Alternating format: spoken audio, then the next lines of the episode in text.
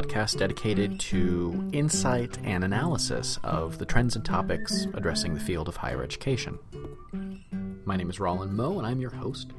We've been talking about, in a series of podcasts, emergent scholarship what it means for knowledge in the professoriate and in the academy to be construed and constructed outside of a very traditional scientific discovery model application, synthesis, teaching, and learning.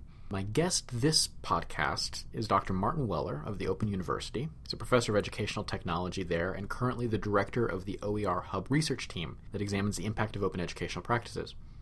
Martin has been working here for over 20 years. He was the chairperson of the Open University's first major e learning course, with 15,000 students enrolled back in 1999. Now, Martin has written two books The Battle for Open, and the one that we spoke of in our interview, The Digital Scholar.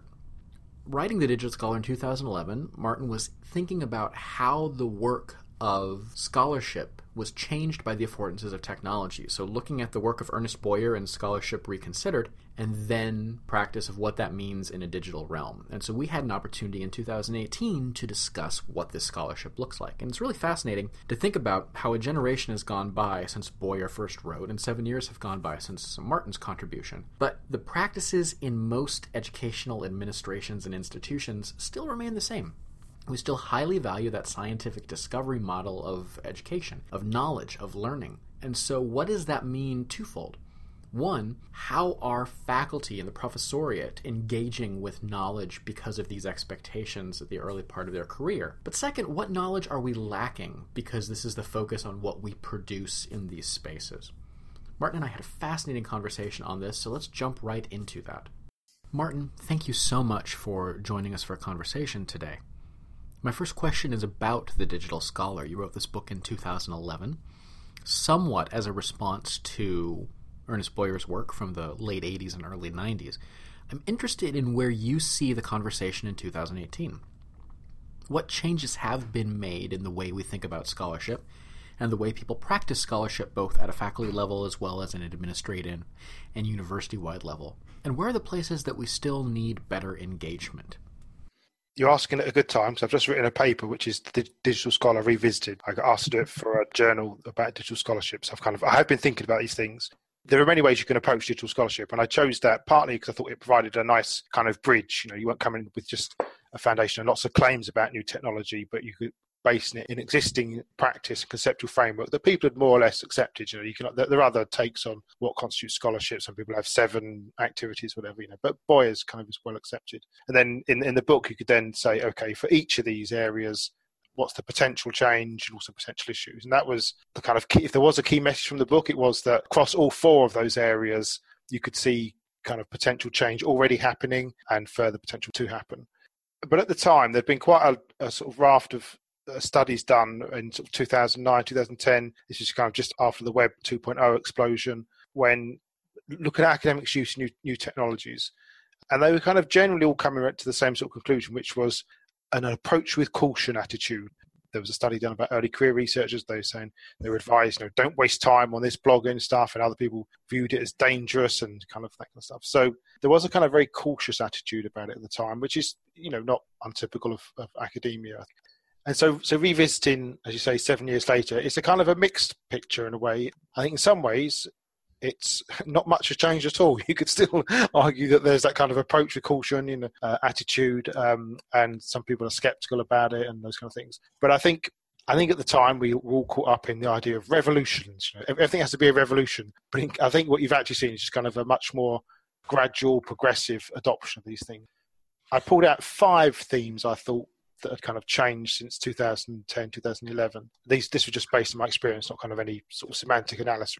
Uh, the first was mainstream. So, so, having said not much has changed, I think you have seen a kind of just gradual adoption. So you'll see research funders will ask for uh, dissemination through other means. They, you know, it's not unusual to meet an academic with a blog or a Twitter profile as it was in 2010. So there's a kind of general acceptance. This is a, a useful thing to do. You know, there are there are new research methods we can use, such as social network analysis, those kind of things. So there's been a kind of mainstream of that approach.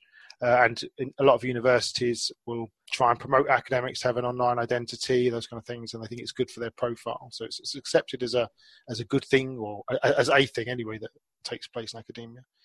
Uh, the second element was what I called the shift to open, and, and in some ways, the digital scholar digital scholarship was a kind of term that was around at the time, but it, it might have been better titled the open scholar, I think, because the, the digital part isn't really interesting. You know, if you if you just create your, your PowerPoint slides and store them on your hard disk, that's digital, but it's not very interesting.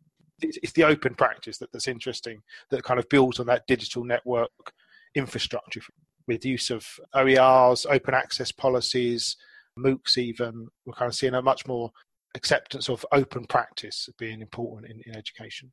The third theme was kind of bringing those two together, which was policy development. So I don't know if you have this in the US, but lots of countries have any publicly funded research. The papers that come out of that research published and that have to be published open access. And in the UK, we have this thing called the Research Excellence Framework. So every four years, universities are judged on their their research excellence and they get a grading. And openness is now part of that. So kind of how open you are in the learning environment. So they they look for that. And we've got OER policies uh, across Europe. So you are kind of seeing policies put in place either institutional, regional, or, or national level. In the US, you have quite a lot of uh, open textbook policies, for instance. So that's a kind of formalization. So I think that those three, first three, kind of speak of a, a mainstreaming and uh, a maturity about digital scholarship. I think perhaps the the area of digital scholarship that's progressed the most is um, this one of network identity or online identity for academics. The sort of people who get invited to give keynotes, for instance, are people who have a good online reputation, not necessarily a good publication record. You know, so, so that kind of online reputation is, is seen as very important, and often that does allow kind of early career researchers to build up their own reputation, or PhD students can almost a, slightly democratized space. Although it's also true that tenured staff tend to have quite large Twitter followings, for example. So I think this kind of, and also some kind of critical thinking. So people like Bonnie Stewart who write about network identity, and, and George Veletsianos is very good in this area. That's been the kind of biggest area of interest. And I think that the last theme that I pulled out was criticality of edtech. So when I wrote the book, I tried to kind of be balanced, but I think at the time there was a sense that people were trying to sort of say this stuff's all rubbish. You know, as I said, there was a kind of approach with caution attitude, and so you tend to be a bit less willing to criticise it and you ended up with either kind of being an advocate or a, cynic and a critic of it, and those kind of two extremes. I think what we're seeing now is a, as it matures, is this kind of much more uh, critical take, and for good reason. We can't deny the dark side of Twitter, for instance, and those kind of things. So I think there's a, a sense that it's it's not just a fun place to be anymore, and certainly for certain groups of people who are who might be marginalised in normal, in traditional society, for like face-to-face society, then they are also marginalised, and perhaps even more so uh, online. Uh, and the abuse people can receive can be quite vitriolic and death threats, those kind of things. So it can be quite extreme. So I think we are seeing kind of much more critical stance on educational technology and people like Audrey Watters who write about the kind of Silicon Valley ed tech startup mentality and particularly kind of gender bias in that. So we're seeing a lot of that, and that's kind of become accepted more, I think, as a, as a valid argument to take. So th- those are my five themes, and I think you can almost then create a a four by five grid, as as academics like to do. So you've got Boyer's four activities down the side discovery application integration and teaching and then the five themes across the top and for each of the, the cells in that table you could then sort of think of examples of, of where that's that's evident mainstreaming of discovery might be the use of social media to disseminate research, use of social network analysis as a research tool, and, and it's used to kind of develop projects and, and to collaborate. So I think that gives a kind of a theme to how it's developed. The 2011 book starts off with looking at the newspaper and the music industry and the change there, dare I say disruption, that happened and you at one point say is education just five years behind this is education more complicated and won't be affected by this what's uh, you know what is the future going to hold looking at that how many of us looked at newspaper and music uh, distribution, governance, operation as a potential klaxon for what's going to happen to higher education. Thinking about that seven years later, was that an apt metaphor? I don't think it was a great example, actually. I think, and, and even at the time, it was kind of it was a commonplace uh, analogy to draw. But even then, I was sort of saying it's just it's also important to realise why it's not like those things. It's not like those industries. Um, I think I've come to appreciate even more over the intervening years kind of how much of a complex hybrid organisation universities are. And we often talk about uh, this idea of unbundling educational services, and we're seeing bits of that, but I, it didn't happen nearly as much as people kind of predicted in some ways, you know, education is is, is remarkably resilient to, to all the all the proclamations of its demise and things. It's like it kind of keeps going, and I think that's because it is it is complex and messy, and so you know you could see MOOCs were an attempt to do that, and, and after the the MOOC bubble's gone, they kind of settle down into a, a useful. And I'm not being disparaging about MOOCs. I think they kind of have a certain useful function. But this whole idea that they were going to sweep away universities and people like Clay Shirky were saying, you know, MOOCs are the internet happening to higher education. It's like, well, the internet had happened quite some time ago to higher education,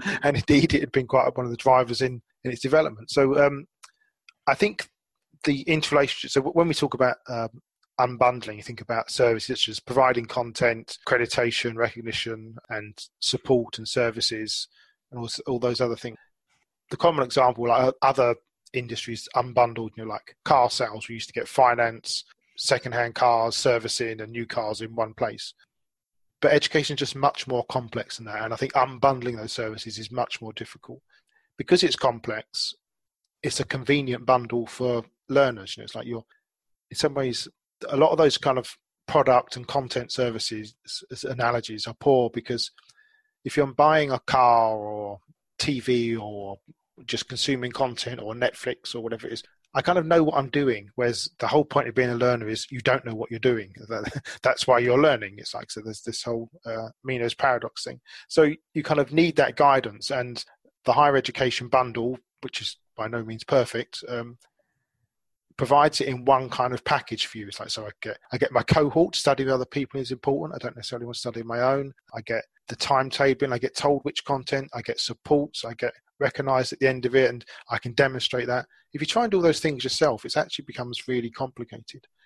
I'm not sure there is a particularly good analogy around. I've, I've come to think that, and this is often something that educators say, like we're special, you know, and we're different. There are some bits that are kind of similar, you know, like you can see the reduction in costs of certain things and democratization of services. I've just been writing about video, for instance, and kind of how since 2005 that's become a the entry into that space has become much lower, and, and anyone can do it, and students can do it, and those kind of things. So there are kind of areas you can see it has an impact, but actually, I think education is just fairly unique, and that, that's probably why the model has persisted for so long. You know, it's like we keep being told education needs to change by companies that have been around for five years, whereas universities have been around for quite some time so we've just done a study for ICDE, which is the International Community of Distance Education Universities, and we were looking at uh, what they called OOFAT. The, the acronym was Open, Online, Flexible, and Technology Enhanced Learning. And we kind of did a global survey of um, how universities are using either online learning or flexible approaches, open approaches. And it's a very mixed picture. It's rarely that one size fits all. Kind of, you know, what what you need to do in the Philippines will be different from what you do in uh, California, say. And if you're trying to reach vocational learners that might be different. And if you want to kind of teach at a distance or if you're doing a blended approach. So universities are adopting this technology but in very different ways to kind of meet the, the different needs of their audiences. I think it's much more of a, a kind of gradual adoption than a, than a kind of wholesale revolution that we kind of saw often people will get into an us versus them game. And in thinking about emergent scholarship, it can be faculty versus administration. That faculty see a value in something and the administration says, no, that's not what we're going to value. What I've found in research and in my own practical work is administrators traditionally are supportive of what faculty wish to do. The places that are pushing back are often the guilds themselves or accreditors who have expectations of what things are supposed to look like. And so the conversation we're having around emergent scholarship is supported at many institutions, but it's difficult to get legs in order to move forward. So you have this interesting space where faculty want to do something and administration would be supportive, but it's not supported by the outside guild or the outside network or the accreditors. They're looking for some different sort of evidence, or they haven't fully accepted this space. And by the time things are accepted, the emergence has worn off and we're producing very much the same thing. There's an old New Yorker cartoon that says, Thanks, John, for the innovative presentation. Now let's all vote to do things the same way. And that traditionally can be the case in this space. So, how do you negotiate that area between what people want to be doing and where they see the value and the obstacles externally that keep them from being able to engage that? So first of all, I think often that there's you get a kind of clash of cultures, or you're trying to serve two different masters. Cristina Costa calls it kind of double game, and you're trying to play the the traditional scholarship game and the the digital scholarship game, and often the the discipline culture and the online culture don't don't always mesh easily. I, I used to argue that particularly when it was new, bloggers in different disciplines probably had more in common than uh, a blogger and a non-blogger in the same discipline. And I think there is an issue. So, so first of all, if you look, you're thinking about uh, promotion, tenure, those kind of things. One argument is to say actually don't view them as in competition. A good digital scholarship profile is complementary to a, a traditional scholarship profile. So if actually the things you care about are your H index, citations, keynote invites, being on research collaborations, those kind of things, having a good online profile benefits all of those things. So you could just say we don't actually care about what it is you're doing over here. We're not going to try and measure the digital scholarship thing. It's measured by proxy, by influence, these the, the kind of things that we do know how to measure. Because we we know that open access publications get more citations, for instance, and if you uh, if you've got a good Twitter and blog network, then publishing your papers that way will increase uh, citations and those kind of things, and also you get keynote invites. So I think there's that kind of whole thing. It could just influences the things we already recognise.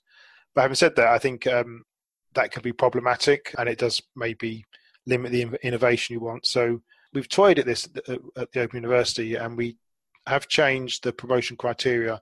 I forget the exact wording, but it's something like to become a senior lecturer, you need to demonstrate uh, excellence in your field as evidenced by research publications or other digital means. So it's up to you then to make the argument look, my blog that gets, you know, a million hits a year is as good as these research articles that get 50 citations a year.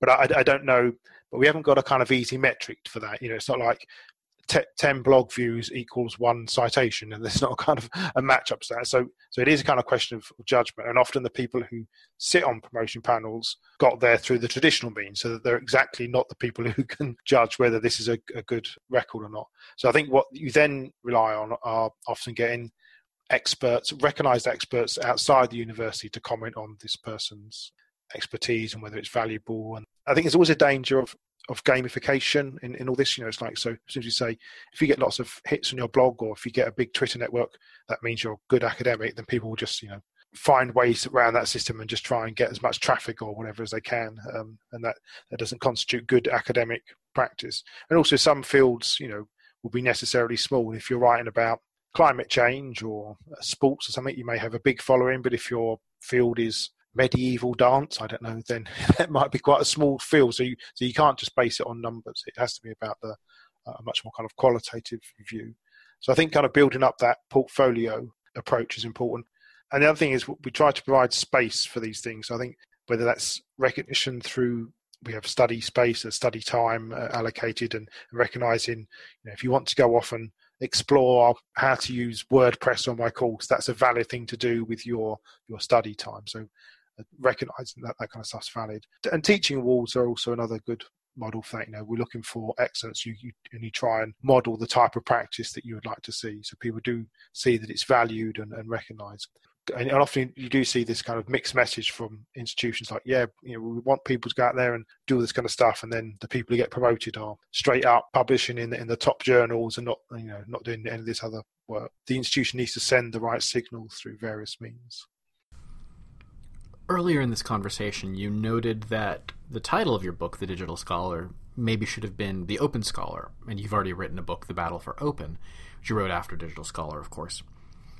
For somebody who's new to this field and rethinking what knowledge and scholarship mean, it can be somewhat overwhelming to have open scholarship and digital scholarship and public scholarship and emergent scholarship, all of these different facets and where are the differences and where are the similarities. So, could you kind of tease out what you see as paramount to this notion of uh, to try and put it all into one space, contemporary scholarship. The digital scholarship and the open scholarship are kind of part of the same thing, really. And I think there is a tension. I think for early career researchers who maybe feel they don't want to be exposed to ridicule or, or whatever. So I, I give a talk sometimes called "The Paradoxes of Digital Scholarship." Part of that, what I've come is instead of just being an advocate about these things, I've come to realise that there are conflicting things about it which are true simultaneously. So it is both a democratized space, so you can be a, a new person at voice, and it's just it's not based on your your reputation, your formal reputation. It's just based on the quality of your input into that community. And if you've got interesting things to say, and if you engage with people, whether it's through Twitter, blogs, or whatever, in a meaningful way, and they come to you, then very quickly you'll kind of develop a good reputation. And at the same time, people who are marginalised will be also marginalised uh, even further online. So it can increase that effect of them being outside of the mainstream. And I think so. I think one thing we need to be very clear about is I don't want to force people to go online. I think you know it's a route that if people want to that kind of stuff and be open, then it needs to be recognised and allowed. You know, I, I speak as a, you know, a white European middle-aged man who writes about educational technology. It's not a particularly dangerous topic, and my experience of online is very different from many other people. You know, so, so you can't you wouldn't want to be forcing people to go online and perhaps be exposed to, to harm. You know, I have colleagues who write about climate change, for instance, you know, and that's a topic that people have many different conspiracy theories about, and you know, and it can be really hard work to kind of negotiate those kind of conversations online. So, so being that public intellectual or you know public scholar is a difficult thing and, and institutions need to be prepared to support that because they may find that people will complain about them or want to kind of just kick up a fuss because of various agendas um, so I had a colleague who tweeted out at a conference that he disagreed about uh, something the speaker was saying, and the, spe- and the speaker tried to get them sacked and caused a real problem about it, a real kick up. So institutions themselves, you know, need to be prepared to support staff and, uh, and, and back them up in the situation. As you noted, you just wrote Revisiting the Digital Scholar. In seven more years' time, when you're asked to, re- to write Revisiting, Revisiting the Digital Scholar, what do you see as significant today that will remain significant at that point? And are there any places that you think perhaps things will change in a different direction? So I'm writing a blog series at the moment um, called 25 Years of EdTech. I'm sort of going through each year and pulling out one significant education technology. And as I'm doing that, I think one kind of recurring theme that keeps coming up is education needs several runs at something before it gets it right. For instance, learning objects didn't take off, but then OER sort of did, and maybe a bit more with open textbooks. So I think we're seeing what you'll probably see is just existing things becoming more successful and things we thought had faded away. So, for instance, it's commonplace now to laugh at the idea of Second Life islands and those kind of things. But I, I wonder whether something like kind of virtual worlds, particularly now that we've seen Minecraft, the popularity of that, have, having another bite of that cherry, if you like, in an educational term. So I think you might see some of those things, sort of trends we've seen before, recurring. Uh, we had an interesting conversation about at, at, the OER conference about what will happen when people who've come through the system start to become educators who have been used to using open material. What will be their relationship to content? I was half joking when I said, you know, we've kind of dismissed the whole idea of digital natives, but is there a kind of OER native coming through the education system now, which who will have used, you know, particularly if they're exposed to open textbooks, but just get much more used to kind of taking, remix, and sharing stuff. And what will those people be like when they're educators in 2025, you know, whatever. Um, so I think that that use of material, I think I, I don't like. To, so I'm not big on the idea that we're going to be using blockchain for accreditation and AI tutors. So I think all those kind of things keep coming around. I think what you usually see with these things is some small scale use in particular applications that, that is beneficial. So so I think we'd be in a similar situation in that it kind of looks the same, and yet when you look closer, it, there's quite a lot of difference going on. It's like so at macro level, not much has changed, but at the micro level, you see a lot of individual change. The use of video, for instance, for formal assessment is still kind of underused. I think video as part of formal assessment, and that kind of seems a, a missed opportunity. And I think, and part of that's around I think developing literacies or knowing what a good video assignment would look like for instance i think we know what a good essay looks like we've kind of had that experience but i think we just will develop more of those things so you'll begin to see these a lot of things that are kind of medium now will become much more kind of commonplace. Martin, thank you so much for joining us today. You can follow Martin on Twitter at mweller or find his blog at edtechie.net where he discusses a number of things, including a fascinating blog on filmmaking. And thank you for joining us for this episode of Edutechnicalities. Join us again on this special topic of emergent scholarship and rethinking Ernest Boyer in the 21st century, as well as the other special topics that make Edutechnicalities what it is a place for a deep dive and introspection on the topics and themes inherent to the practice and future of education today. My name is Roland Mill. Thanks again for listening. Goodbye.